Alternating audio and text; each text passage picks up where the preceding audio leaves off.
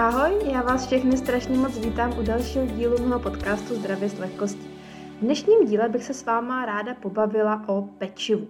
Nebojte, nebudeme tady probírat rozdíl mezi bagetou, rohlíkem nebo chlebem, ale my se podíváme na to, z čeho je to pečivo vyráběno. Častokrát jste určitě někde slyšeli radu typu vyměnit klasické bílé pečivo za tmavé. Dneska si ale vysvětlíme, kdy je v tomhle tom háček. Ono totiž to, že je nějaký rohlík tmavší nebo je posypaný semínky, hned neznamená, že je pro nás lepší než ten jeho bílý kolega. Častokrát se dokonce jedná o úplně stejné, to pečivo, jenom je trošičku nafintěné, obarvené a zároveň několikrát dražší. Začneme u toho klasického bílého pečiva. To bílé pečivo se vyrábí z klasické bílé mouky, při jejíž výrobě se vlastně používá pouze vnitřní část zrna. ta vnitřní část zrna neobsahuje tolik minerálních látek a vitamínů jako právě ta, ty vnější vrstvy. Bílá mouka je proto výživově mnohem méně hodnotná. A to bílé pečivo má i vyšší glykemický index než to celozrné pečivo. To znamená, že vás zasytí na kratší dobu. Hladina cukru vlastně v krvi po požití takovéhle potraviny vlastně výrazně kolísá a ten organismus má potom větší sklon k ukládání tuků, což potom ještě podporuje, že samozřejmě vznik obezity. Mohli bychom si tedy říct, proč se vlastně vůbec ta bílá mouka vyrábí, když ta celozrná je pro nás lepší. No to je jednoduchý. Bílá mouka, eh, když se vyrábí jenom z té vnitřní části, tak je jemnější, protože neobsahuje, takovou, neobsahuje otruby, takovou tu vnější vrstvu a lépe se s ní pracuje. A další věc, ona vlastně neobsahuje takovou tukovou část. Ono to zrno obsahuje vlastně, uh, vlastně tu otrubu a potom takovou ještě jako tukovou, tukovou vrstvu, jenomže při rozemletí se ten tuk vlastně kazí. A my když tu tukovou vrstvu dáme pryč, tak uh, ta mouka se může skladovat vlastně pomalu nekonečně dlouhou dobu. Takže je to vlastně výhodnější právě pro ty, uh, pro ty výrobce. A pokud jste někdy zkoušeli péct jak z bílé, tak z celozrné mouky, tak určitě víte, že ta klasická bílá je taková jemnější a celkově se s ní líp pracuje. A víte, že prostě s tím, no prostě eh, s tou celozrnou je trošičku uh, horší to pečení. To, to, to je právě taky jeden z důvodů právě obliby té, té bílé mouky. A teď zpátky k té uh, celozrné. Ta obsah, ta celozrná mouka právě obsahuje i vnější vrstvy toho zrna, které jsou, jak už bylo řečeno, bohaté na ty vitamíny, minerální látky, esenciální mastné kyseliny a vlákninu. Z výživového hlediska je pro nás konzumace celozrného pečiva hodnotnější. Jo. E, právě z toho obsa- právě kvůli tomu zvýšenému obsahu právě těch látek, které jsem vám před chviličkou vyjmenovala. A další výhodou je nižší glykemický index a tudíž e, vyrovnanější hladina cukru v krvi vlastně během, eh, během eh, té konzumace. A po ní samozřejmě. Problém je ale v tom, že eh, ne, ne každé na pohled tmavé pečivo je také celozrné. Tohle je důležité si, důležité si uvědomit. Někteří výrobci do pečiva přidávají třeba karamel, melasu nebo i jiná barviva, aby mělo tmavší barvu a lidé se ho potom snadno spletli právě s celozrným. Proto je důležité znát to správné názvosloví, aby nás tenhle triky nenachytali. To názvosloví pečiva je totiž legislativně upraveno podle druhu té použité mouky. Jak už jsem říkala, to pečivo, které je pro nás nejhodnotnější, schválně neříkám zdravé nebo nezdravé, protože si myslím, že neexistuje nezdravá potravina, jenom nezdravé množství. Tak to celozrné pečivo musí mít v názvu slovo celozrné. Takové pečivo totiž obsahuje minimálně 80% celozrné mouky, ať už jdou mouku pšeničnou, žitnou nebo jejich směsi. Celozrné pečivo obsahuje právě přirozeně vysoké množství uh, nerozpustné vlákniny právě z otrub, což je ta jedna z těch vrstev toho, uh, toho zrna, která má delší sytící efekt než to pečivo necelozrné. A další věc je, že právě to už, o tom jsme se bavili už v díle o, o mikrobiotě, že vlastně ta vláknina je potrava pro tu naší mikrobiotu a uh, díky právě té vláknině uh, je nižší ten glykemický index té potraviny. No a jaký jsou další názvy pečiva, které by nás mohly zmást? Tak určitě jste někdy slyšeli cereální. Ale co to znamená cereální? To je takový podobný jako celozrný, že jo? No, tak cereální znamená, že ten produkt je vyroben z cereálí, což jsou obiloviny. Jo? Takže vlastně i klasický bílý rohlík můžeme uh, pojmenovat jako cereální a bude to v pořádku. Jo? Prostě, když je slovo cereální, tak to znamená, že to je vyrobené z obilovin. Jo? Další často používaný název je vícezrné. Tak to by se člověk řekl, jo, tak to bude určitě jakoby ze spousta druhů jako zrníček a takhle. No, tak uh, vícezrné znamená, že ten výrobek má minimálně 5%, no 5% mouky, z které je vyroben, je z jiné obiloviny než pšenice. Tudíž 95% toho produktu je vyrobeno z klasické bílé pšeničné mouky. tak, další název je tmavé.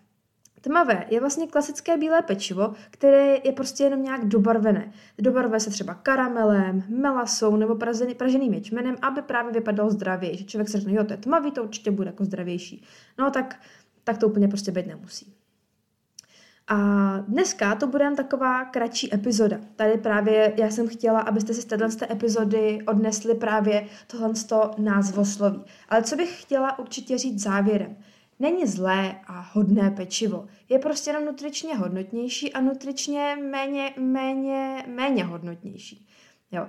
Ale co je taky důležité si uvědomit, že to, že je něco celozrné, neznamená, že je to dietnější. To pečivo, když si vezmete celozrný rohlík a uh, rohlík takový ten klasický, tukový, ten bílý, tak jako kaloricky jsou na tom ty, jsou na tom jako velice podobně, takže to jako ne, do diety, když chcete jako hubnout, tak to, že si vezmete tmavý rohlík, neznamená, že přijmete menší množství kalorií.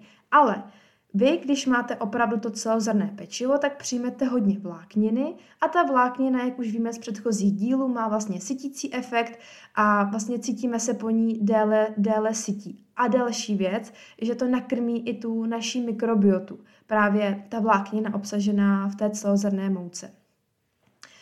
Důležité je si také uvědomit, že to nebo zamyslete se nad tím, jak často vlastně máte pečivo ve svém jídelníčku. I jestli ho máte, jestli tam máte hlavně celo, celozrné, jestli tam máte buď celozrný nebo i necelozrný, to je jedno. Ale zamyslete se, kolik vlastně tvoří pečivo část vašeho jídelníčku. Hodně lidí prostě pečivo k snídani, dá si potom třeba ještě eh, třeba polívku s rohlíkem, když má třeba nějakou, mm, nějakou třeba luštění nebo třeba hráškovou polívku, tak si k tomu zakousne knedlík, jo. Potom si dá na svačinu, si namaže housku, no a k večeři si namaže třeba chleba s něčím. Co chci říct je, že pečivo tvoří značnou část jídelníčku u mnoha lidí. Já to, jakoby je to samozřejmě v dnešním jako světě, prostě každý ho prostě chvátá, nemá čas si připravit pořádné jídlo, tak to pečivo to hodně jako usnadňuje. Neříkám, že je to špatně, ale zkuste si nad tím zamyslet, čím by to třeba šlo nahradit. Zkuste třeba si někdy uh, dát místo klasického rohlíku celozrného nebo necelozrného třeba kneckenbrot. Třeba když si dáte žitný kneckenbrot, tak tam je, tam je tunak, tuna vlák, to je, to je spousta jako vlákniny v tom kneckenbrotu. Je to fajn takový křupavý, jo, prostě si ho namažete se třeba lučinou a je to prostě, jakoby, je to fajn, je to fajn změna. Nebo si třeba ten kneckenbrot dejte třeba k té luštěninové polívce, jo, k té hráškové nebo k čočkovce, jo, tak místo toho, abyste si k tomu dali mm, třeba opečený chleba, tak si k tomu dejte ten kneckenbrot, je to krásně křupavoučký. A tak, zkuste nějakou změnu. Samozřejmě je potom ještě spoustu další variant, existují různé placky, krekry a takhle. A další věc, co bych ještě zkusila zmínit, je zkuste někdy jakoby to nahradit to pečivo nějakou vlastně nějakou celozrnou obilovinou. Vy jste třeba naposledy si dali čirok, nebo pohanku, nebo jáhly, kroupy, nebo třeba celozrnou rýži. Já určitě všichni jako máte pravidelně v jídelníčku klasickou rýži. A zkusili jste si někdy dát celozrnou rýži? Nebo potom je třeba černá rýže. Existuje obrovské množství obilovin. Proč se vlastně uh, zahrabat jenom u pšenice a u pečiva, které z té pšenice je vyráběné? Um, já třeba osobně mám doma na ledničce takový papír a tam mám seznám, seznám eh, všech vlastně druhů ovoce, zeleniny, luštěnin i obilovin. A když třeba si sestavuji jídelníček, já se pravidelně sestavuji pro sebe a pro svoji rodinu jídelníček na další týden, abych eh, vždycky věděla, co vařit, mě to strašně ušetří práci, já si vždycky jeden večer sednu, vezmu si například nějakou kuchařku, kterou doma mám, listuju a prostě si sestavím jídelníček na celý týden dopředu. No a já právě mám tenhle ten papír na lednici a vždycky se na něj čas od času podívám a řeknu si, ha, už jsme dlouho neměli třeba pohanku, tak prostě začlením do toho jídelníčku pohanku. Potom třeba si řeknu, ha, dlouho už jsme neměli, já nevím, um, tady zelenou čočku. Tak hned prostě si naplánu, že třeba udělám polívku z čočky.